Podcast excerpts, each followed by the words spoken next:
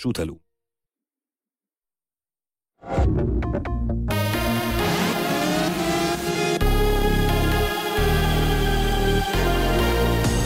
גלי צה"ל השעה שמונה, שבוע טוב, כאן אופק אלברט עם מה שקורה עכשיו.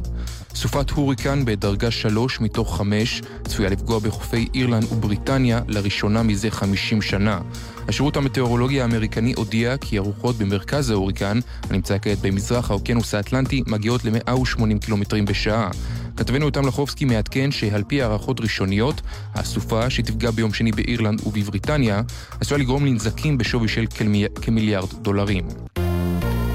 חבר הכנסת זוהר בעלול ממפלגת העבודה תוקף את האמירות של יושב ראש מפלגתו אבי גבאי, לפיהם הוא לא יושב עם הרשימה המשותפת באותה קואליציה. מצר על אמירתו של יושב ראש מפלגתי אודות סירובו לשבת עם הרשימה המשותפת באותה ממשלה. מפלגתי חרתה על דגלה שותפות חיים בין יהודים לבין ערבים, והאמירה זו אינה מתיישבת עם הערך הזה, כך בעלול.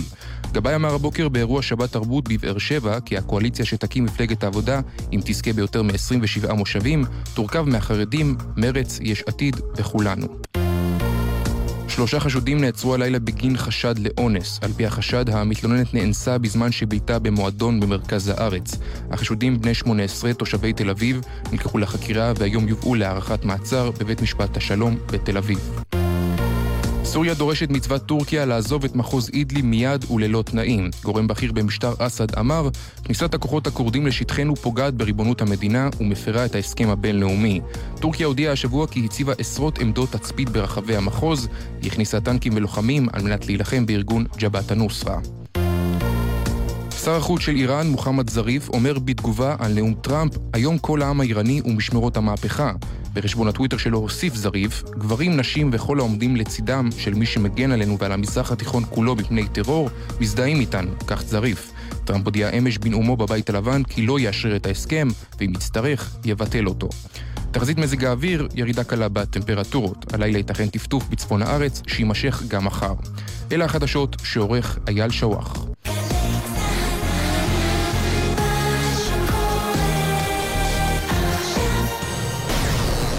מוזיקה זה גל גל גל גלץ מלכין שחק עם פ"א פגישה אישית.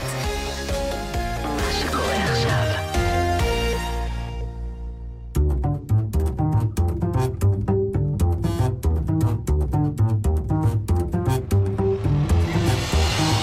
כמה דברים שאתם צריכים לדעת על הדוקטור יואב הלר. הוא נולד בשנת אלף תשע מאות שבעים ושלוש בהרצליה, וילדותו נדד עם משפחתו. בגיל חמש יצאו בשליחות לניגריה, ושנתיים לאחר מכן נדדו לארצות הברית, שם התחנך בבית ספר אורתודוקסי. כשהיה בן עשר חזרה משפחתו לארץ, למושב מנחמיה בצפון. לאחר מכן עברו לזיכרון יעקב. הוא התגייס בשנת אלף תשע מאות תשעים ושתיים, ואת שירותו עשה ביחידת ינמם, יחידת נ"מ מוצנחת. הגיע עד לדרגת מ"פ וחזר לשירות מילואים למבצע חומת מגן ולמלחמת לבנון השנייה.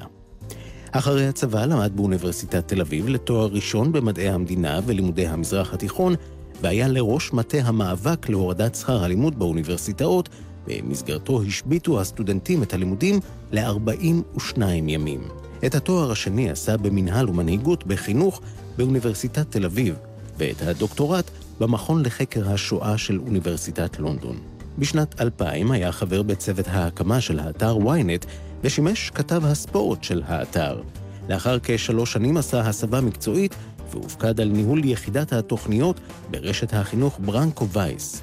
שש שנים שימש בתפקיד זה. מאז שנת אלפיים וארבע עשרה מכהן הדוקטור יואב הלר כמנכ"ל מעוז, העמותה לפיתוח, רישות והאצת תהליכי שינוי של מנהיגים ומנהיגות ממלכתיים. הוא נשוי, אב לשניים, ומתגורר בתל אביב.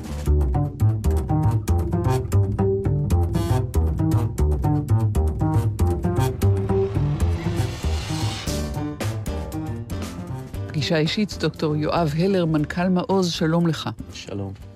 מה זה מעוז? מעוז זה בעצם איזשהו ניסיון לבנות רשת של מנהיגים ומנהיגות. שאני אומר מנהיגים זה אנשים שרוצים להוביל שינוי במציאות, שמייצגים את כל החברה הישראלית, גם המגזרים התעסוקתיים, גם השבטים, עושים שני דברים. אחד, מחיים את התרבות הממלכתית במדינת ישראל, ושתיים, פועלים ביחד לקידום חברה והכלכלה בישראל. זה נבנה על בסיס, זה נבנה כבר ארגון שוקם לפני שש שנים, שמונה אנשים מהממשלה, המגזר הפרטי, המגזר השלישי, ערבים, יהודים, חילונים דתיים, אבל מה שמאפיין אותם זה אנשים שהם דוארז, הם נמצאים כבר בעמדות, שהם יחסית עמדות השפעה. הרעיון הוא לקחת אותם, שים אותם באיזושהי חוויית אמיתות משותפת על פני שישה שבועות על פני שנה, לדבר על מהי ממלכתיות הישראלית ב-עשרים שבע עשרה, שהיא צריך לעדכן אותה ושהיא תהיה רלוונטית, שכולם ירגישו שייכים, ואז להגיד איזה דברים אנחנו יכולים כולנו להסכים עליהם, שמונים אחוז מהדברים אפשר להסכים ולפעול, לתקן אותם בחברה הישראלית, עשרים אחוז לא. אנחנו רוצים להפוך את המשוואה, מתעסקים שמונים אחוז ב-עשרים אחוז שלו, ו-עשרים אחוז ב-שמונים אחוז שכן. זה בעצם מעוז. בשביעי ביוני אלפיים וחמש עשרה נשיא המדינה נשא נאום, שבינינו נאום היסטורי, קוראים לזה נאום השבטים, חברה ישראלית השתנתה, בעצם יש היום ארבעה שבטים במדינת ישראל, ערבים, חרדים, דתיים לאומיים, חילוניים. הפרופורציות בכיתות א' היום, הם כמעט רבע, רבע, רבע, רבע. עצם ההגדרה של מהו המושג מדינה, לא כל שכן מדינת ישראל, הוא שונה לחלוטין בין הקבוצות האלו. זה סימפטום שהביא לשחיקה מאוד גדולה ברמות האמון, מה הישראליות, מה אנחנו עושים פה וכן הלאה. שלא תוכלה להגיד, אבל זה תמיד היה. החברה היא... נכון, רק שבשנות ה-חמישים החרדים היו פה שלושה אחוז, ערבים היו חמישה עשר אחוז, עולי עדות המזרח הגיעו בשנות ה-חמישים, עדיין היו במספרים נמוכים, והיום המצב הוא מאוד שונה. אז זאת בעיה ראשונה, שעם אמון כל כך נמוך, אגב, ה-או אי סי די מודד את זה, ואנחנו נמוכים בכל מדדי האמון שלנו, קשה מאוד לייצר פה חברה וכלכלה בריאה. הבעיה השנייה היא, שיש כמה בעיות יסוד חברתיות כלכליות, בעיקר אי שוויון ופריון עבודה במדינת ישראל, שאנחנו מאוד מתקשים לפתור אותם. הסיבה המרכזית היא שהיום, עם העולם הטכנולוגי והגלובליזציה, אי אפשר שמגזר בודד או מנהיג בודד או דיסציפלינה בודדת יפתרו בעיה. לתת לך דוגמה כדי שיהיה ברור. דוגמה חיובית במדינת ישראל. לפני עשרים וחמש שנה המדינה הזאת הייתה מיובשת, לא היו מים. כולנו יודעים את זה. עשרים וחמש שנה אחרי, אנחנו אימפריית מים. הממשלה אז מה עשתה? בעיקר דיברה על חיסכון במים, היו את התשדירי שירות, זאת שהתפצפצו להפנים וכן הלאה. היום אנחנו אימפריית מים, מה קרה? זה היה תשדירי שירות מאוד אפקטיביים? לא, זה היה מאמץ, אנחנו קוראים לזה תלת מגזרי. היו יזמים עסקיים שראו את הפוטנציאל בתעשיית הקלינטק בישראל, היו עמותות שעשו אדבוקציה שצריך פתרונות מים חלופיים, והיו רגולטורים שפתחו את השוק. זה פתרון רב-מגזרי לבעיה ציבורית. כששלושת המגזרים הללו מדברים האחד עם האחר. זה הסיפור. עכשיו, למה הם לא מדברים? כי אין אמון, כי יש שחיקה בתפיסת הממלכתיות, כי אנחנו מאוד מרוכזים, זה ה-שמונים עשרים, באנרגיה שלנו במלחמה הנרטיבית, שהיא חלקה, אגב, יש פה אידיאולוגיות שונות, וטוב שבדמוקרטיה נתווכח עליהן. אז אתה מכניס אנשים אל תוך המסלול שלכם, אל השרבול הזה, נכון. אל התהליך הזה, הם יוצאים ממנו שגרירים של רעיון מסוים, והם יישמו את זה כל אחד במקום שבו הוא מלכתחילה כבר נמצא? שלושה דברים. אחד, כן. הם, הם, תפיסה הממלכתית הזאת, שצריך לשמוע סיפורים שונים ולהביא פתרונות. הם יביאו את הבשורה הזאת. שתיים, הם יישמו במקומות העבודה שלהם, אבל שלוש, הם יתחילו לייצר פעולות משותפות בעצמם. אז כשאתה בונה מחזור של מעוז, אתה עושה מין גרף כזה או טבלה, שרואה מי הם האנשים באותה קבוצה, כדי שתהיה איזושהי התאמה ביניהם, כדי שהם יתכתבו, זה עם עיסוקו של האחר, וייווצר איזה, איזה פסיפס ש, שנותן תמונה אחת שלמה? חד משמעית, זה בדיוק התמונה, בשני פרמטרים. תמהיל אחד הוא השבטים השונים במדינת ישראל, ש, שיהיו בתוך התמונה הזאת, והתמהיל השני הוא נושאי.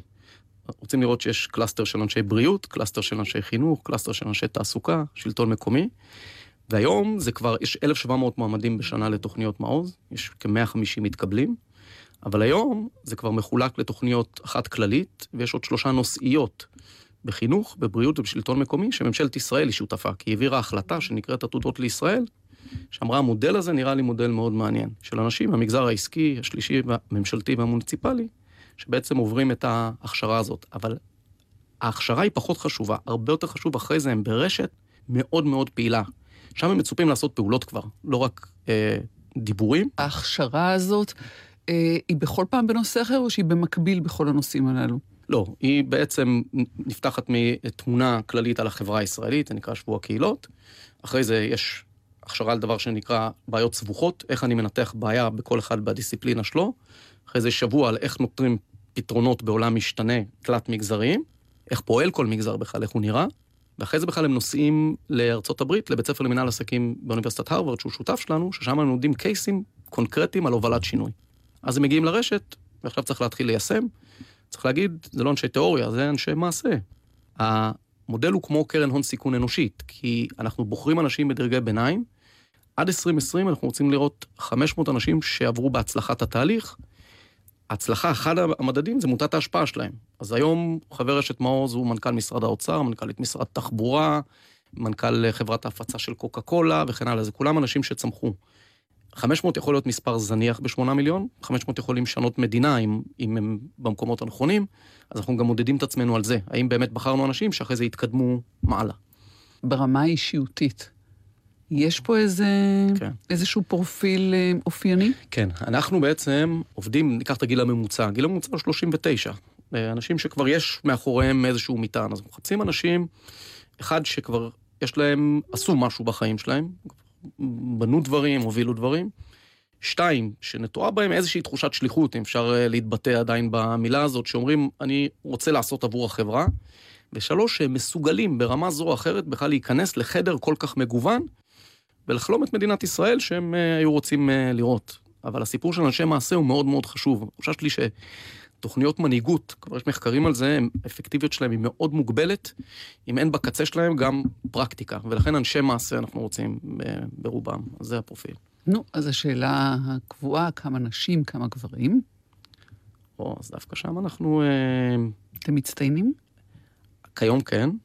צריך להגיד שהארגון הזה קם במקור, מתוך אה, אה, יוצאי צבא, יוצאי שייטת, שרצו לטייב את המגזר הציבורי, ואמרו, נקים פרויקט שנתב אנשים בכירים בצבא מיחידות מיוחדות, במקום למגזר העסקי, שילכו למגזר הציבורי. על כן, תראי את המחזורים הראשונים של מעוז, אין שם איזון, אבל כיום אין דבר כזה, מחזורי מעוז, אה, קבוצות מעוז מאוזנות, חמישים חמישים, יש לנו מקומות שגם חמישים ושתיים ארבעים ושמונה נשים, אנחנו מאוד מאוד מקפידים, אנחנו... כל קבוצה שאנחנו רוצים להגיע אליה בצורה ממוקדת, אנחנו עושים מחקר איך מגיעים אליה, ולכן מבחינה מגדרית אנחנו אה, לא, לא מצטיינים, אבל בדרך להצטיינות. אתם מתקשים למצוא נשים? צריך אה, לרבע את המעגל, לשנות קריטריונים כדי אה, להכניס נשים לתוך המאגר שלכם? תראי, הסוגיה היא, ברמת האיכות התשובה היא לא, אבל מה הבעיה? הבעיה, ופה אתה פתאום, הרי אנחנו מודדים מוטת השפעה כבר מראש, אבל אז מגיע, אגב, זה לא רק על נשים, זה גם על יוצאי אתיופיה, זה גם על ערבים, זה גם על החרדים, הם לא מצויים בעמדות. ואז מגיעה ההתלבטות הקבועה שלך, האם אתה רוצה בעצם לשמר עוד פעם רשת של אנשים... שכבר מח... עשו את בדיוק, זה. בדיוק, מחוברים ומחוברים, בעיקר מחוברים שעשו את זה, או שאתה אומר, אין מה לעשות, יש כאלו, אני לא, איכות אנחנו לא מתפשרים, אבל אתה תיקח דרג אחד מתחת, כי אתה אומר, אני חייב לפתוח. אז זה כן, זה אנחנו אין אה, חד משמעית. ועוד עניין אה, מנהלתי אחד, שישה שבועות אה, הכשרה. כל חודש שנה... וחצי שבוע. כלומר, איך זה עובד? הם, הם צריכים להשיג אישור מהעבודה שלהם, כי בעצם הם מתנתקים לחלוטין מהעבודה. אז כל חודש וחצי שבוע, ובסוף נסיעה של שבועיים לארצות הברית. אבל שוב אני אומר, אז הם מגיעים לרשת, שם המון המון המון פעילויות. עשינו מסע לאתיופיה, מסע לפולין, אנחנו מתכננים עכשיו מסע למרוקו, יש אה, אקסלרטורים בו הם מביאים את הנושאים שלהם, ובונים אייטימים ממגזרים שונים, לעזור להם לקדם את הפעולות שלהם. אני אתן דוגמה. מירם קבהא, היא נציבת שוויון הזדמנויות במשרד העבודה והרווחה. ערבייה מחיפה. ערבייה מחיפה, מערביות הבחירות בשירות המדינה, והיא רצתה לעשות מדד של גיוון בשוק התעסוקה, ולתת אינסנטיבים למעסיקים לגוון, לא רק לטבוע את המעסיקים, שזה מה שהגוף המאוד חשוב הזה עושה. למה, אני לא יודעת איך לעשות את זה, אני צריכה עזרה.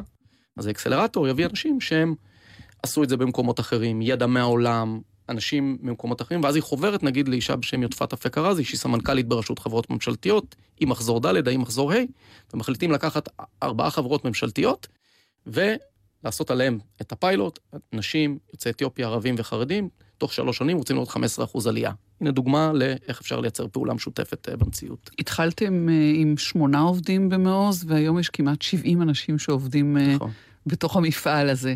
על מה זה מעיד? זה מעיד שאנחנו בצמיחה מאוד גדולה, צמיחה הגיעה בעיקר אחרי החלטת הממשלה. עד לפני שלוש שנים, היו שלושים עמיתים במעוז בשנה, והיום יש מאה וחמישים עמיתים במעוז בשנה, ואז הרשת הולכת גדולה ונפתחו אקסלרטורים. אז זה מעיד, אגב, המודל הוא מיון, הכשרה, רשת והצעת הפעולות, הממשלה ראתה כי טוב, זה מעיד שיש פה איזושהי אנרגיה שהולכת לכיוונים מאוד, מאוד טובים ונכונים, ולכן אנחנו גדלים בצורה דרמטית. אמרת ממלכתיות, כשבאים גם מן המגזר העסקי, מן המגזר השלישי ומן המגזר הממשלתי, אתה בעצם אומר, אני מחייב כל מישהו גם במגזר העסקי, לשמור על מימד הממלכתיות, לראות את התמונה הגדולה ולהיות מחויב אליה. נכון. זו ממלכתיות? ממלכתיות בעצם אומרת, בוא נלך שנייה לשנות החמישים, בן גוריון אומר, אני צריך להדגים לכולם פה שיש פה מוילך אחד, באנו פלנגות מכל העולם, וצריך להתיישר. למה זה כבר אה, נשחק? כי אז אה, הוא פנה לציבור יחסית הומוגני, ולא ספר ציבור שלא עניין אותו. היום, אפרופו נאום השבטים וכן הלאה, בגלל שחיקת האמון, להגיד לכולם פשוט, אה, יש סיפור ישראלי אחד, זה מאוד קשה. אז מה בעצם הממלכתיות שלנו אומר? מצד אחד אתה צריך להבין, יש פה סיפורים משותפים, ישראל היא מדינה יהודית ודמוקרטית, צריך לחיות עם זה, צריך להכיר בזה, מצד שני אף אחד לא הולך פה לשום מקום, ולכן אתה צריך להכיר את זה שיש סיפורים שונים בחברה הישראלית, וצריך לתת פתרונות, גם אם הסיפורים מתנגשים אחד עם השני.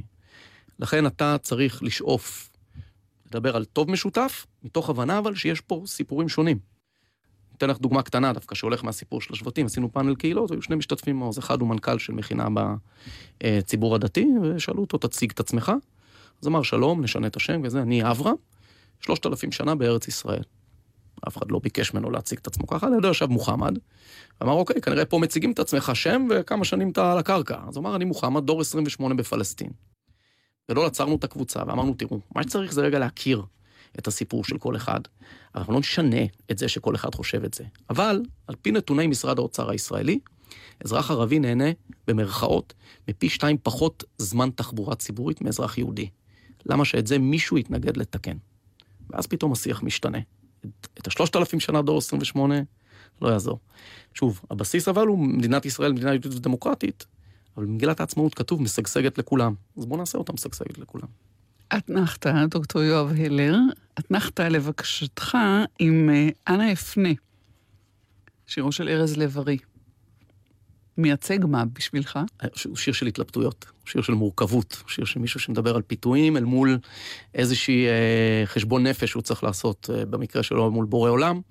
ואני חושב שאנחנו נמצאים בעידן שמורכבויות לא עוברות בו, ומעוז אומר, אבל אין מה לעשות, המציאות היא מורכבת, אז השיר הזה מייצג את זה. נשמע ונחזור.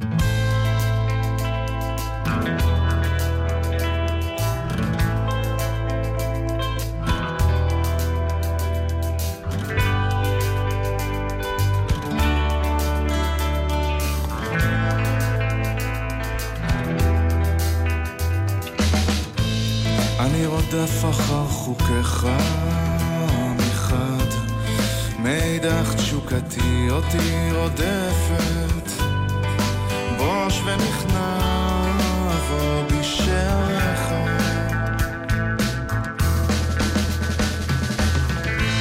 והלילות הארוכים והבדידות והשנים והלב הזה שלא ידע מרגוע עד שישקוט הים עד שינוסו הצללים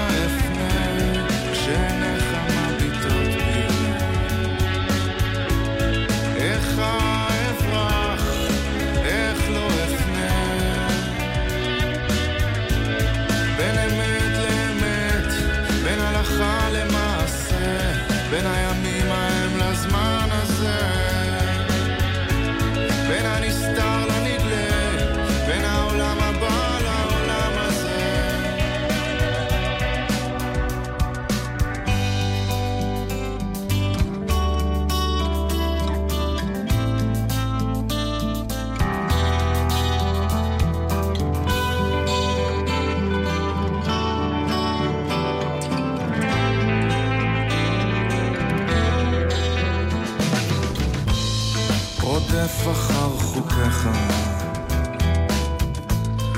מידך תשוקתי אותי שורפת עזק המוות איומה כאן מתגלות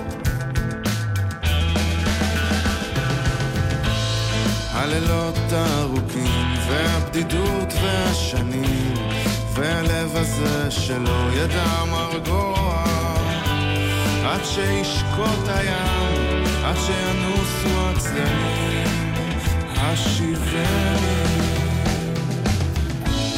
לאן אלך, אנה אפנה, כשנחמה ביטות בי, איך אברח, איך לא אפנה.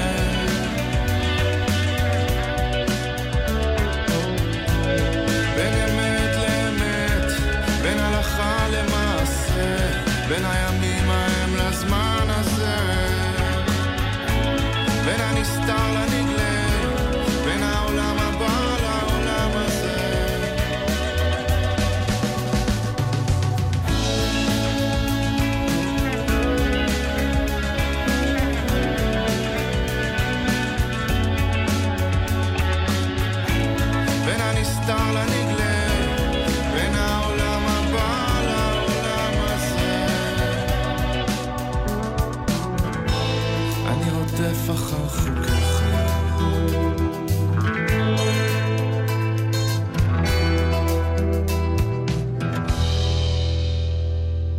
פגישה אישית, דוקטור יואב הלר, מנכ"ל מעוז. שמענו מה זה מעוז. בילדות שלך, בשנות הנדודים שלך, ראית הרבה, ספקת הרבה, קיבלת תמונה רחבה מאוד על החיים. אני גבר אשכנזי שנולד בהרצליה. סיפור החיים שלי היה אמור להיות די צפוי, הייתי אמור להיות הרוב הקנוני, הדומיננטי, הפריבילגי בכל מקום. בשורה של בחירות של ההורים שלי, עשו את החיים שלי מעניינים. אני אתחיל בשאלה שואלים, מה עשו ההורים? אבא שלי עבד במודד, הוא עבד בסולל בונה.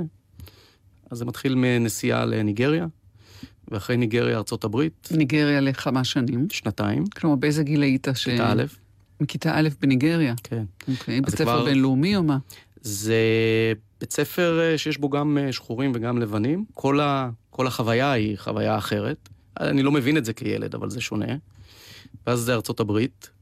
לכמה הם... שנים? שלוש שנים. אבל שם עוד בחירה של ההורים שלי מעניינת, לשים אותי בבית ספר אורתודוקסי, בית חילוני לחלוטין, לא אוכלים בו כשר, לא, הוא, הוא כן בית ציוני מאוד, אבל אז אני עם כיפה על הראש בבית ספר, אני לומד גמרא, למורה קוראים רבי שטיפר, אז זה כבר עוד חוויה, אני שונה. בן כמה אתה, ואם אתה יכול להתנגד ולהגיד לא בא לי? לא, זה לא גיל שאני מבין בכלל שלא בא לי, אז חוויה היא חוויה מדהימה עבורי, אז זה לא, לא, אין... ואתה, וזה מתחיל שאלות של מה אני חילוני, דתי, ומה ההבדלים ביניהם? לא. זה פשוט זה מתיישב הכל יחד? כן, איכשהו עשיתי את הספליט, כי אז אני חוזר לקומפאונד, שהוא לא יהודי, הוא לא, הוא, אה, לא יודע איך, אבל זה קורה. מה זה הקומפאונד? איפה בארצות הברית? קומפאונד זה באטלנטה, אטלנטה ג'ורג'יה, הדרום העמוק של ארצות הברית בשנות ה-שמונים, שעוד יש דקלי הקונפדרציה מתנוססים, אה, אפרופו הוויכוחים של היום. חוזר לקומפאונד עם החבר שלי חואן, ועם החבר שלי ההיספני, ובריין היהודי, ולי שהוא וואספ על גבול הרדנק האמריקאי, ומשחקים, ובבוקר אני חוזר לרבי שטיפל. כילד זה פשוט חוויה, אני לא מבין משהו אחר, mm-hmm. אבל זה ממשיך, אז ההורים שלי רוצים לחזור לארץ, אבל אז לא, לא היה כסף לחזור, לבדוק, הם רצו איכות חיים, היו להם חברים בקיבוץ אשדות יעקב איחוד, ואמרו להם, תבואו לגור, הם לא רצו קיבוץ, יש מקום ליד, קוראים לו מנחמיה, תבואו לגור שם. ההורים שלי פשוט קנו בית במנחמיה, לא היו שם בחיים שלהם.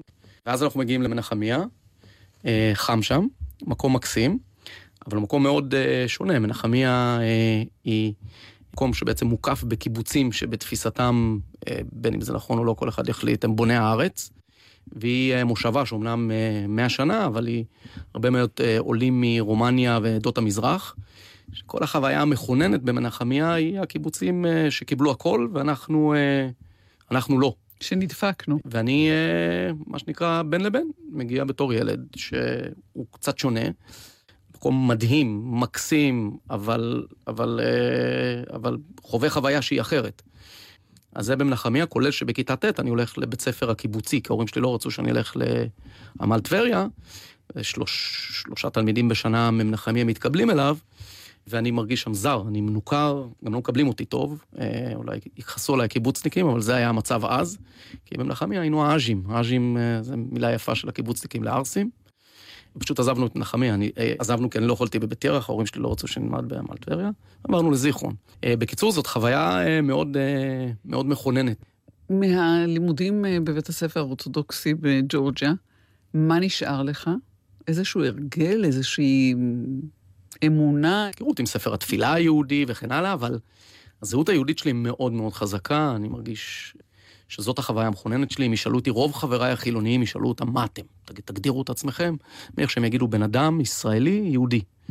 אני בן אדם יהודי, קודם כל. עכשיו אני לא יודע אם זה מה, עכשיו אני עושה ברטרו, אבל משהו בייעוד היהודי אצלי שהוא מאוד מאוד חזק, אני לא יודע אם זה משם.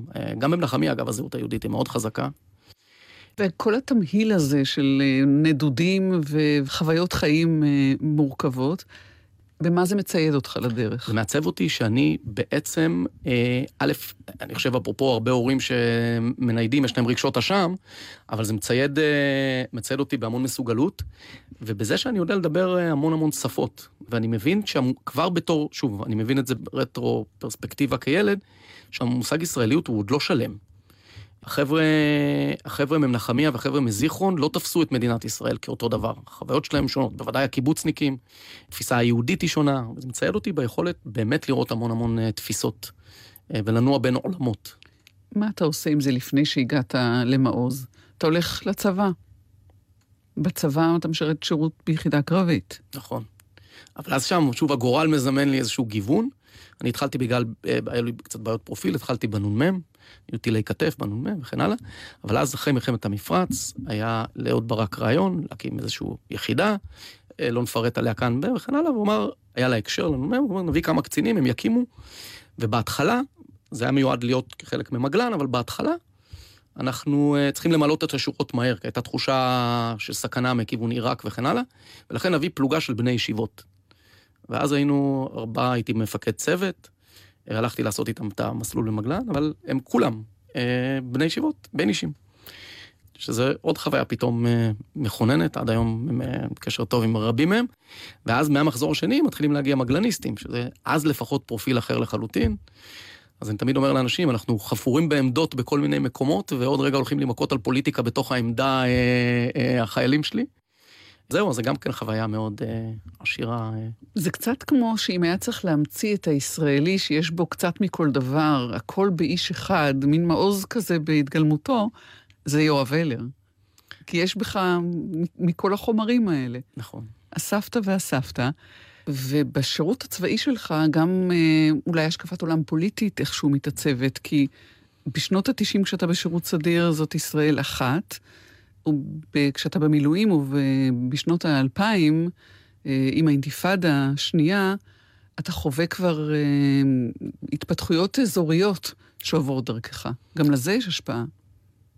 תראה, התמונה שזכורה לי, במובן הזה היא ממש סמלית. אני לשנה חזרתי לגדוד, הינמ"ם, וב-תשעים ושבע אנחנו היינו אחראים על, לא יודע, מערבים בגזרת ח'אן יונס, והיינו מתאמים עם קצין פלסטיני, לא די סי או, קצין פלסטיני לוחם, איפה אנחנו הולכים לשכב, ואיפה שלא התקרבו וכן הלאה. ואני, ב-אלפיים ושתיים אני נקרא למילואים, מילואים מאוד טראומטיים במובן הזה, אני ממפה של עצמו, אנחנו מאבדים חמישה אזרחים שם, אבל אווירה היא שונה, באותם מקומות, אני שוכב עכשיו במערבים, אני מלחמה, מלחמה אמיתית, זה ימי ערב חומת מגן, אני חושב שזו חוויה שהיא מפקחת, במובן של להבין, תראי, יש פה, יש פה סכסוך, כל אחד יכול להיות את הדעות שלו על מה צריך לעשות עם הסכסוך, אבל אתה לא יכול להתעלם מהמציאות הזאת, ובהחלט חוויה מעצבת. והמילואים כשלעצמם הם חלק ממתחנת הישראליות בעיניך? באיזה מובן? במובן הזה שמי שעושה מילואים, יש לו עוד רכיב ישראליות במכלול שלו. תראי, נשיא המדינה אמר משהו מאוד שנוי במחלוקת. הוא אמר, פעם הישראליות הייתה נוצרת בצבא, והיום, או לא היום, עוד עשרים שנה, חמישים אחוז מהישראלים, קרי ערבים וחרדים, לא עשו צבא. והרבה תקפו אותו על זה, אמרו, הוא אמר, במקומות התעסוקה אין ברירה. א', קשה לי סנטימנטלית כמעט, וגם ערכית עם האמירה הזאת. אני חושב, תראי, אני כבר כמה שנים, מאז שחזרתי מלונדון, אני גם כבר, גילי כבר, ואת היחידה שלי סגרו, לא עושים מילואים, אבל מילואים היא חוויה מעצבת. אני זוכר שבתדריך, לפני יציאה, לחומת מגן שתיים, קראו לזה אז, אני מדבר עם החיילים שלי, ואומר להם, תראו, הסיטואציה פה שמתקיימת, שמאל וימין, וזה נורא מובהק ביחידה שלנו, כי זה באמת מתנחלים ושמאלנים, יוצאים למשימה משותפת, היא חוויה שלא קיימת בציבור הישראלי, חוויה מעצבת, במובן הזאת היא מכוננת. אני דיברתי לאחרונה עם, עם קמלר, והוא אמר, תראו, יש אתגרים מאוד גדולים עכשיו לצבא המילואים בישראל, זה, בעיניי זה מדאיג, כי צריך פה עוד צבא בישראל. אני תוהה אם יכולת למשל להישאר בצבא, היה מתאים לך להיות, למצוא את עצמך מפקד איש קבע. א', זה עבר לי בראש, הייתי מ"פ, וזה לא משהו ש... שאלתי, לא רציתי קריירה צבאית, יכולתי להישאר עוד כמה שנים, זה בהחלט היו מחשבות. באיזשהו שלב הוצא לי גם להיות מפקד היחידה שלי במילואים, מג"ד במילואים, פשוט הייתי ערב נסיעה ללונדון. הייתי יודעת, יש לי חברים בצוק איתן, במעוז, עובדים במעוז, שני, שני חבר'ה שיצאו למילואים ונלחמו, ופתאום אחד מהם אמר, אולי טעינו, אולי המשימה, אנחנו הלכנו לעולם החברתי ורצינו, ואולי המשימה עדיין נשארה שם. אני לא חושב, אני חושב שהיא גם שם, וגם בחברה הישראלית, ראש אמן יש לנו במעוז, אנחנו תולים כתבה, שבו ראש אמן בהרצאה, בפני קצינים באמן אומר, האתגר הראשון של לחוסן הביטחוני של מדינת ישראל, זה המרקם החברתי במדינת ישראל.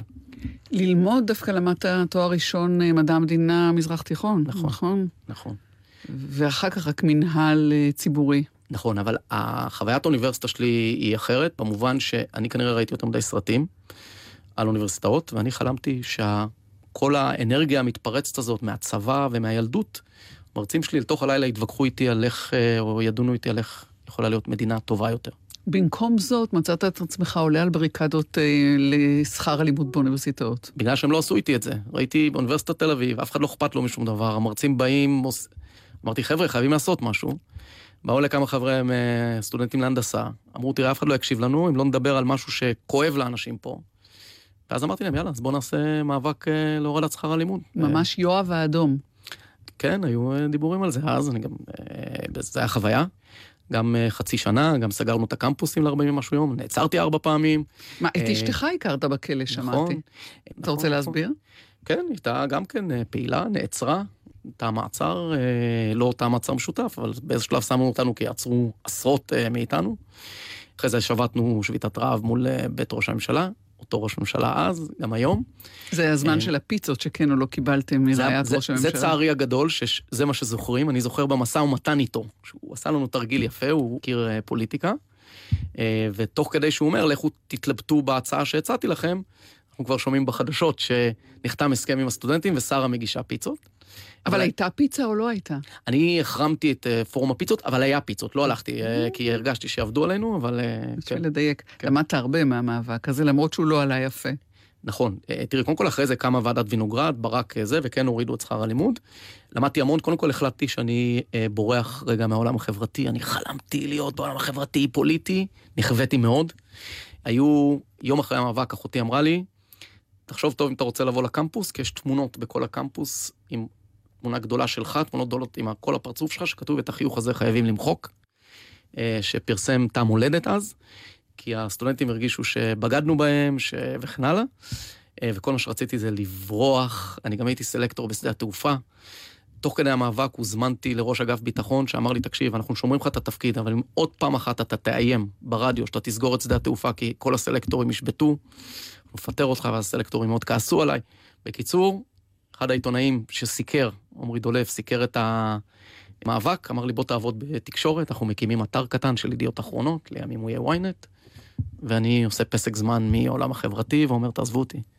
אז ככה הגעת לוויינט בגניבה, בוא נגיד, היית בצוות ההקמה של אתר וויינט. הייתי עובד השביעי או שמיני של וויינט. אז אם לא היית איש צבא שחשבתי קודם שאולי היית צריך להיות, מה יכולת להיות? יכולת להיות עיתונאי בכיר היום. כן, הייתי, התקדמתי מאוד מהר שם, הבאתי גם בעולם הספורט, אחד הסקופים הכי גדולים, אגב, מהצבא, מעולם לא סיפרתי את הסיפור, אם זוכרת שהיה פיני גרשון והמוקה, זוכרת את הסיפור הזה?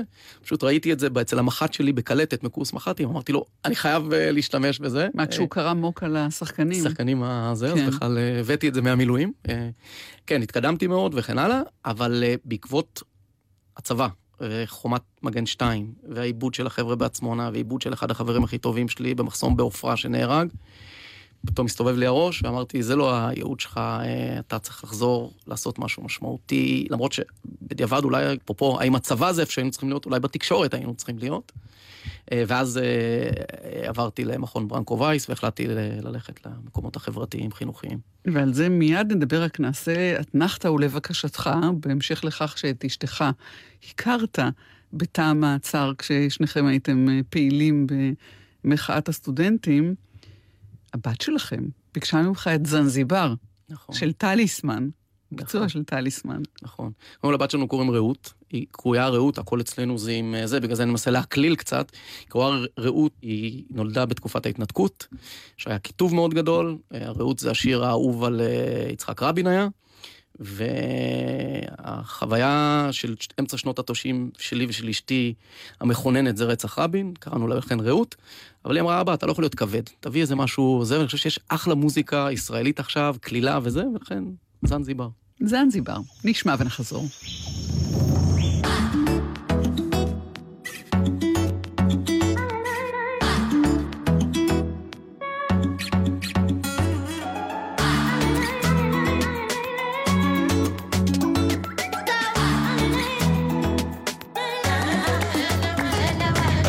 ממצא את עצמה מהר, זה מה יש. מה החיים יכולים כבר לחדש? הבוס צועק עליי כל יום משמונה עד חמש, ועוד מוריד לי במשכורת ככה, בלי להתבייש.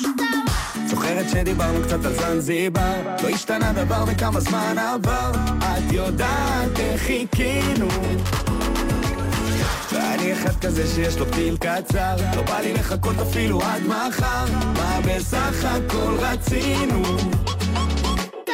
להגשים את כל מה שחלמנו, ולהקים שם שבט משלנו, ונחיה שנחיה כמו לביאה ואריה, וג'ונגל מטורף שאין לו סוף, ויהיה מה שיהיה כמו לביאה ואריה, וג'ונגל מטורף שאין לו סוף, אין לו אין לו סוף.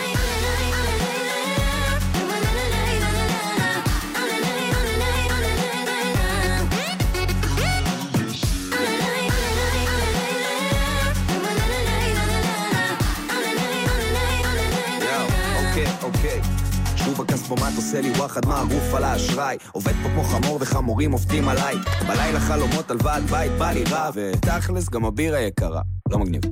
את זוכרת שדיברנו קצת על זנזיבר, לא השתנה דבר וכמה זמן עבר, את יודעת איך חיכינו, את לא אחת שתתרגשי מפורש ויגואר, יותר רוצה להיזרק על איזה הר, מה ביקשנו סך הכל, מה ביקשנו סך הכל, להגשים את כל מה שחלמנו, ולהקים שם שבט משלנו, ונחיה שנחיה כמו לביאה ואריה, בג'ונגל מטורף שאין לו סוף, ויהיה מה שיהיה כמו לביאה ואריה, בג'ונגל מטורף שאין לו סוף, אין לו אין לו סוף.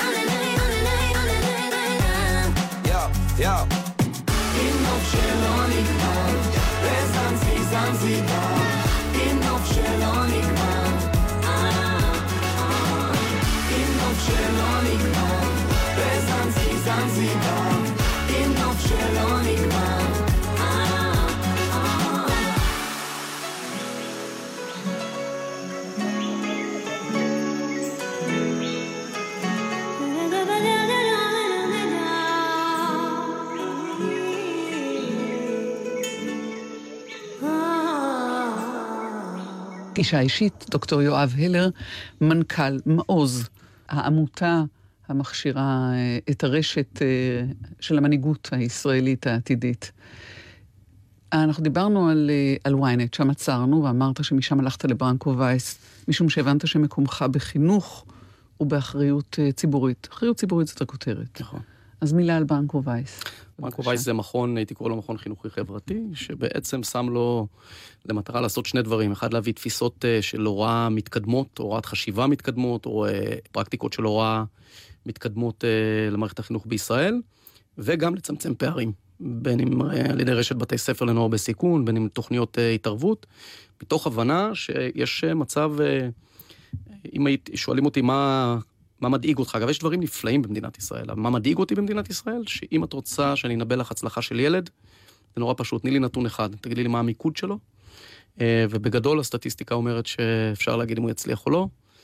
זה בעצם שברנקו וייס מנסה לשנות בעצם. פשוט צמצם את הפערים האדירים שיש פה באי שוויון בחינוך. ומבחינתך זאת הייתה סגירת מעגל. ממש.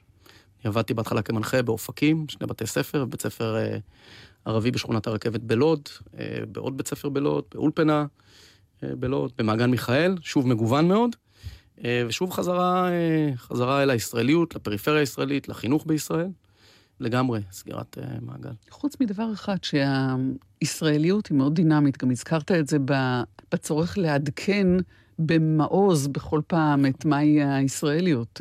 אלפיים ושבע עשרה זה לא השנים שלך כנער בשנות ה-שמונים, ובטח לא, אפילו לא מה שהיה לפני שש או עשר שנים, ומה שיקרה, אנחנו לא יודעים.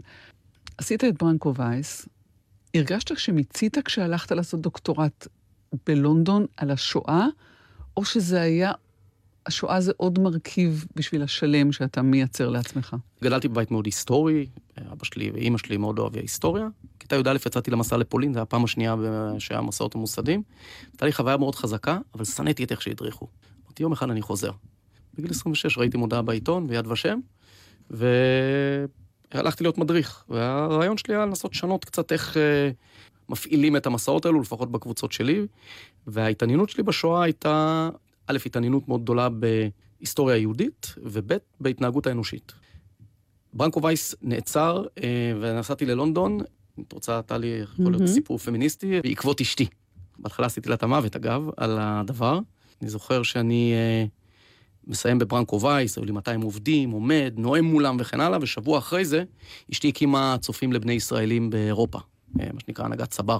ואני עוד לא היה לי זה, ואני שבוע אחרי זה, בגן של הילדה שלי, עושה דנסינג תרפי, מתגלגל עם עשרים אמהות על הרצפה, ועושה כל מיני תרגילי, כי שמה, לא יודע, זו תופעה, אבל האמהות בשכונות שאנחנו גרנו, הם עד גיל חמש, הילד שלהם לא עובדות. באנו לשם, ושם ידעתי שחלק מהסיפור יהיה לעשות דוקטורט, לחפש את הדוקטורט הנכון, ו- ולכן הלכתי לכיוון, מתוך ידיעה שאני לא הולך להיות אקדמאי או משהו כזה, אבל זאת הזדמנות רגע להיכנס ולחקור משהו יותר לעומק. אז, אז חקרת את השואה, דוקטורט שלך היה על אבי תאומי מנגלה באושוויץ. נכון. אם יצאת לחקור את ההתנהגות האנושית שלו, לומר את הרוע האנושית, או לומר את הרוע האנושי, עם איזה מסקנה יצאת? אז קודם כל זה מה שמעניין, הדוקטורט שלי, הוא נבע מתוך תחושה שכל הזמן חוקרים את הרוע, אבי התאומים היה איש מופלא. אני רציתי לראות האם אני יכול, האם אפשר בכלל להסתכל ולהגיד, יש איזה דפוס פה גם של התנהגות, של התפרצות של טוב, כי במצבים קיצוניים זה קורה, ואני חושב שכמה דברים גיליתי. אחד, זה כוחה של קבוצה. האיש הזה ארגן, הוא היה חייל תאומי מנגלה, מנגלה מינה אותו, יהודי, ורוב האנשים בעלי זכות היתר העשירים, עשו דברים לא טובים, נמשכו אל הכוח הזה. הוא ממש ארגן כמו בית ספר קטן, מסגרת חינוכית לילדים בני שבע עד חמש עשרה תאומים. ארבעים וחמש שנה אחרי זה, הם עשו איחוד בארץ. לא משנה, סיפור ארוך, אבל הייתה פסיכולוגית שחקרה את זה, מומחית עולמית לתאומים. פגשתי אותה. ואמרה, תקשיב, זה היה מדהים. קבוצת הנשים שבאה לאיחוד הזה, הייתה מנוכרת אחת לשנייה. קבוצת הגברים, זה היה כמו קבוצה במילואים. למה? כי הם כולם היו סביב שפיגל בצ'י, המנהיג שלהם. וכוחה של הקבוצה, אז זה דבר ראשון, גם במצבים הכי איומים, זאת הייתה המסקנה הראשונה של הדוקטורט, אני מנתח את זה לעומק. הדבר השני הוא, צבי שפיגל היו לו הרבה בחירות, ואני מראה איך טוב, זה גם, כמו שאנחנו מדברים על זה, שרוע נוצר הרבה פעמים כדבר שבשגרה. מחקרים מראים היום שהרבה מאוד מהנאצים והרוצחים, זה אנשים שלא יכולת לצפות שהם יהיו כאלו. אותו דבר זה הטוב, הוא היה מנהל חשבונות אפור, הוא פשוט היה צריך לקבל החלטות, ואגב, בחלק מההחלטות הוא מועד גם, אבל את רואה איך מתפתחת נפש של טוב. אז זאת הייתה המסקנה השנייה. המסקנה השלישית הייתה, במובן הזה רשימת שינדלר הוא נגיד שבט מייצג, אין, אין סוף טוב בשואה. כאילו שפיגל פעם שאלו אותה, אמרו לו, אתה גיבור. אז עזבו אתכם גיבור, אנשים שם, משפחות שלי ושל הילדים, כולם נטבחו, אל דברו איתי על גבורה בשואה. אז זה, זה הדוקטורט. ולאן לקחת את הדוקטורט הזה? אם לא כאקדמאי? אחד, הדוקטורט התחיל בכלל כמפעל חינוכי. שאני שמעתי מהבת שלו את הסיפור הזה שהיא באה לתנועת הצופים, ששם הדרכתי משלחות לפולין את הסיפור, ואני אמרתי, סיפור לא מספיק ידוע, וגם אין חסרים פרטים, בוא ניקח את הילדים ונחקור איתם את הסיפור. אז היום אה, כבר מופץ גם בצופים וגם במקומות אחרים, אלפי אה, בני נוער עוברים בפולין את הסיפור של שפיגל בצ'י, ודנים על התפתחותו של טוב. אז קודם כל, המעשה החינוכי פה הוא אדיר, ויש לנו גם תוכניות להוציא ספר מזה, וגם יש התענייניות לסרט על זה, אז, אז אני מניח שזה הסיפור שעוד ישמעו עליו. ואתה ממשיך ומוביל משלחות לפולין? נכון, במשורה, יש לי משלחת בשנה שאני עושה בריטית, כי מאוד חשוב לי עדיין הקשר עם יהדות התפוצות, שהתחלתי איתה ב...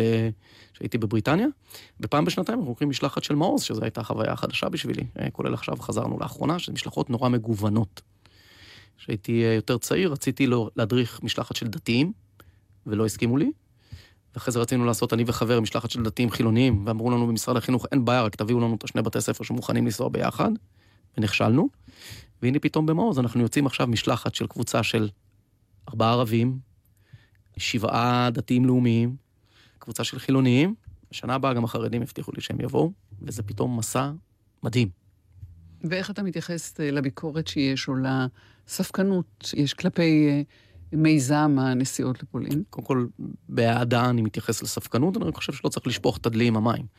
יש בעיה חינוכית עם איך שהן נעשות, הטענה שלי פשוט, לא רק שלי, שבניגוד לזרם הביקורתי יותר שמאלני, שאומר, עושים שטיפת מוח וכן הלאה, אני גם כותב על זה בתואר השני, אני חושב שהבעיה יותר פדגוגית. פדגוגית במובן שזה יכל להיות כלי מצוין, לייצר למידה משמעותית על השואה, על החיים שקדמו לה, על מה זה אומר ציוויליזציה, עושר של חיים, ועל המסקנות שאחרי זה. ובמקום זה, מטאפורית במידה רבה, הם פשוט מטיסים את כיתת הלימוד וממשיכים לנעום לילדים. זאת הבעיה, בעיניי, צריך למקד אותה בפדגוגיה, והמפעל במובן הזה הוא ראוי, אבל גם בעייתי. הטענה שהמסעות לפולין לא שוויוניים, ולא לא כל הילדים יכולים לממן אותם, כל הצד הזה מטופל לדעתך? לא מספיק טוב, אבל הוא הולך ונהיה יותר מטופל. זה מאוד מטריד אותי. נגיד בצופים, כמובן, היה לנו קרן שלא היה ילד שחס ושלום לא יוכל לצאת. המדינה את זה צריכה לפתור. היא צריכה להחליט אם היא רוצה לבצע את המסעות, לא מדובר על סכומי עתק, והיא צריכה לסבסד אותם בצורה יותר כבדה, אם זאת החלטה שעושים את זה. הכיוון השני, יש אופציה אחרת. לצמצם את ההיקף של זה, כי לא תמיד בטוח שכל העולם שנוסע זה זה, ואז יהיה יותר, ניתן יהיה לעשות חלוקה של המשאבים בצורה יותר הוגנת. אבל הסיפור הזה שאתה על סמך יכולותיך הכלכליות, יכול או לא, ולו בגלל זה, זה סכנת פסילה של כל הדבר הזה בעיניי. אתה מאפשר בתפיסה שלך הסקת מסקנות שונה בעיני המסיק, המתבונן ממסע לפולין או מהבנת השואה, כי אתה הולך ומחפש את הטוב שאתה מגלה שם. אחרים יאמרו שהלקח צריך להיות הבנת הרע והמלחמה בו. רוב המסע אני מקדיש להבנת הרע והמלחמה בו. הביקורת לצורך העניין על מסעות שלי, שבעצם אני אומר, אני מניח את השאלות ואתם תיתנו את התשובות. אני לא מתכוון לעשות אינדוקטרינציה, לא ימין ולא שמאל. אבל למה זה ימין ושמאל? אין פה ימין ושמאל בשואה. בטח שיש, תסתכלי על זה. תסתכלי היום על הפוליטיקה של השואה, על הכתיבה, על הביקורות על המסעות לפולין, הם כולם מגיעים עם או תפיסה ימנית או שמאלית. אני ראיתי מסעות, את רואה מסעות שבהם מדלגים, מסעות ניקח של תנועות יותר מהשמאל שמדלגים על אתרים חסידיים, או מסעות של בתי ספר דתיים שלא מדברים על אנטק צוקרמן, דברים, דברים אבסורדים בעיניי. והוויכוח הגדול, האם השואה הוא אירוע אוניברסלי או אירוע יהודי. אני אומר, הוא גם וגם. ואני אומר, אני מניח לפתחכם שאלות. אתם תדונו בהם, חלק אומרים לי, אבל אז עם מה הם יוצאים? מה השורה התחתונה? וזו תפיסתי החינוכית. התהליך הלמידה בקהילה שלומדים, שמפתחת את החשיבה, עם המטען היהודי-ישראלי אנושי, שאני נותן להם בפולין, אני חושב שזה מייצר משהו שהרבה יותר חזק, מאשר שמישהו עומד ומטיף להם מה לחשוב, מה להגיד, ואיך לחשוב. אתה איש אופטימי? מאוד. כן, ברור שאתה איש אופטימי בעצם. לא יכול, לא יכול לפעול בזירות שאני פועל אם אתה לא איש אופטימי. אנחנו רואים הרבה מאוד דברים מטרידים. כשאתה עובד במעוז, אתה רואה את כל המערכות, אתה רואה את כל העוולות, אבל בגדול אני אופטימי. בוא, יש לנו פה הישגים יוצאי דופן ב-שישים ושבע שנים עלו במדינה, אני גם מאמין בבני אדם, ולכן אני איש אופטימי. תן לי דוגמאות למעוז, להשלמה של מהלך שנולד במעוז ומתוך הרשת שהוקמה. דיברתי על המהלך של מירם קבהא, אני יכול, בוא נחזור לאתפת יפה קראזי, שהיא מובילה, יש תופעה בחברות ממשלתיות, לא יודע אם אתם יודעים, אבל זה מעל מאה מיליארד שקל מהתל"ג שלנו, זה חברות ממשלתיות, חברת חשמל, מקורות וכן הלאה, בדרגי הניהול בהן אין כמעט נשים. זה ממש חסם מטורף. ואנחנו, יוטפת עברה את מעוז, מדברים המון, על הצורך בגיוון וראיית הקולות השונים, ולתת השתתפות הרבה יותר רחבה, ועשתה כמה מהלכים רגולטוריים, בתמיכה שלנו, בסיוע שלנו, שעכשיו מפשילים לידי זה, שיש כמה אינסנטיבים לקידום נשים, יש קרוטות לקידום נשים, זה דוגמה למהלך אחד. אבל זה, זה מסוג המהלכים שהם כבר החלו להיות מונעים לפניכם. כן, לא, תראי, אנחנו, ארגון, הוא לא ארגון של סטארט-אפים, הוא ארגון של סקייל. מה זה אומר? פחות מעניין אותנו רעיונות חדשים. זה חשוב רעיונות חדשים.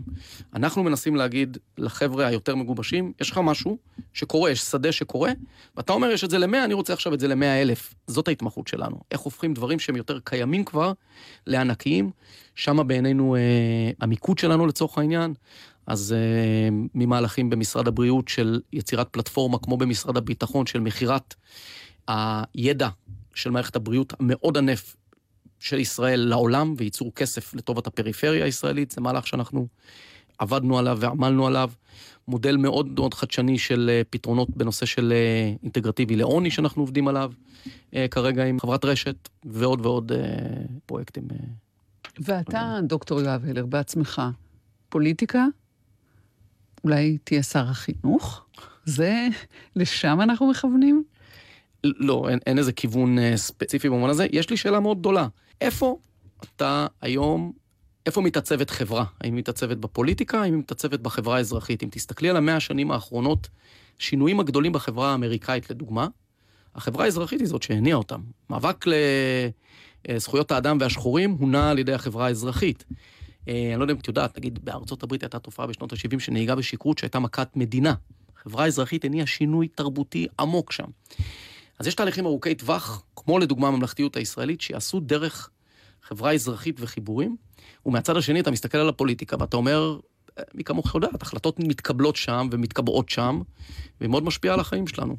אני בטח לא מהטהרנים ששוללים פוליטיקה, לא יודעת כמה אני אהיה טוב בפוליטיקה, אה, אולי, אבל אה, לא משהו ש, שבוער בי, שאולי יש שאומרו, ולכן אתה לא תהיה בפוליטיקה, אבל אני לא שולל, לחלוטין, אני לא, לא אומר לאנשים לא, לעולם לא, או פשוט להמשיך להצמיח את מעוז ואת הרעיונות שתובבים במעוז כדי לנסות את החברה הזאת ליותר טובה. אמרת קודם שהבת שלך ביקשה שתקליל עם זנזיבר, איך אתה מקליל את שעות הפנאי שלכם? אתה, אתה יודע לכפוש? אני חולה, חולה, חולה, חולה, חולה ספורט. וויינט הייתי עורך של הספורט, אז קודם כל זאת הכללה הראשונה, אם כי ספורט למי שחולה ספורט לפעמים זה עול ולא זה. אנחנו מאוד אוהבים גם לטייל בארץ, בחול, ואני גם אוהב להשתעמם מתי שיש לי חופש וכן הלאה, זה משהו שלפעמים חסר שאתה כל כך פועל על זה. פצצת אנרגיה יושבת מולי, ואני צריכה להאמין שאתה אוהב להשתעמם, אבל בסדר, לקחתי.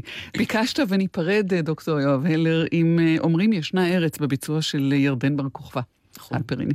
יש פה סיפור שהוא לקח לכל החברה הישראלית, אני אגיד לזה במשפט. מי שכתב אותו זה צ'רניחובסקי. אבל השיר נכתב בשני לגים. הוא בא לארץ בשנות ה-עשרים, הוא היה רופא, והוא ראה את ה... הוא היה בהלם מהארץ הזאת. הוא לא רצה שום דבר איתה, הוא לא הצליח להשיג פה עבודה, והוא חזר חזרה וכתב את השיר המקורי, וסיים אותו, בזו הארץ, אדוני לא ציווה. אבל אז אמרו לו לדבר אה, בכנס של החלוץ הלוחם, על הכשרה ועלי על הארץ. הוא אמר, אבל אני כתבתי את השיר הזה, מה אני אעשה? ואז הוא מוסיף בית. שבבית הוא אומר, שימו לב ללקח, זה לכל החברה הישראלית. הבית אומר, אומר לו הרבי, אומר לו עקיבא, איפה כל הקדושים, איפה המכבים? כלומר, מגעיל פה, איפה, איפה המנהיגים האלו? ואז מה הוא עונה הרבי? כל ישראל קדושים, אתה המכבי. צריך לקחת אחריות. זה המסר. אז... דוקטור יואב הלר, תודה רבה לך. נגיד תודה גם לנחום וולברג שערך איתי והפיק את המשדר הזה, לרומי קפלן ועמית פומפס על הביצוע הטכני, וכמובן לכם שהזנתם לנו. אני טלי ליפקין שחק, היו שלום. אומרים ישנה ארץ ארץ, שחורת שמש איה אותה ארץ, איפה אותה שמש?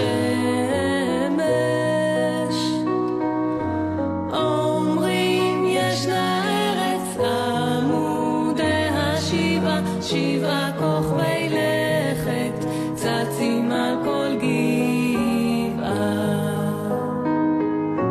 איפה אותה ארץ כוכבי אותה גבעה,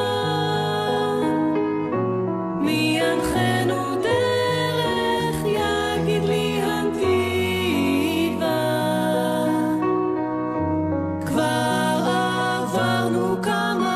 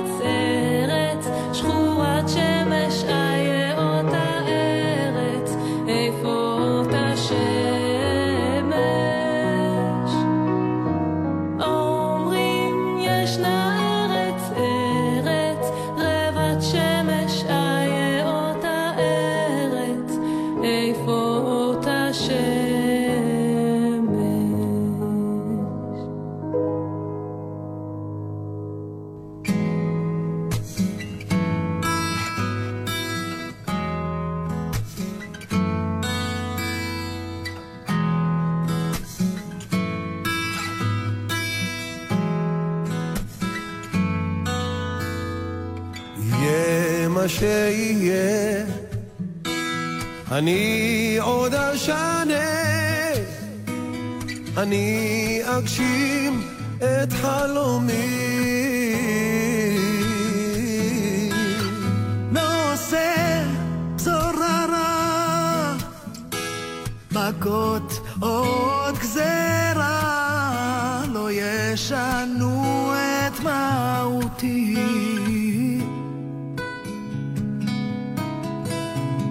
אני את והאל שלצידי עוד ננצח, לא בגלל הכוח, רק בגלל הרוח הנושבת. אתם עם גלץ, עקבו אחרינו גם בטוויטר. מבוסס על מקרה אמיתי. נסענו על כביש ארבע והילד לא הפסיק להתלונן שהוא לא מרגיש טוב, אז החלטתי לעצור לרגע בצד, יצאתי מהרכב, ואז... בכל שנה נהרגים ונפצעים קשה עשרות נהגים ונוסעים ברכב ובסביבתו כתוצאה מהעצירה בשוליים. בואו נעצור את זה כאן. לא עוצרים בשולי הדרך אלא במקרה של תקלה שאינה מאפשרת המשך נסיעה. נלחמים על החיים. הרשות הלאומית לבטיחות בדרכים. גלגלץ מציגה התשמע קולי, אלבום מחווה מיוחד לרגל חמישים שנה לחלונות הגבוהים. התשמע קולי רחוקי שלי. התשמע קולי, המתנה שלכם לחג, עכשיו בחנויות ובשירותי המוזיקה הדיגיטליים. צחק יבוא בזהבה וצחק בעוד הדור. מיד אחרי החדשות, תוכנית מציאות, הרצועה התיעודית של גל"צ.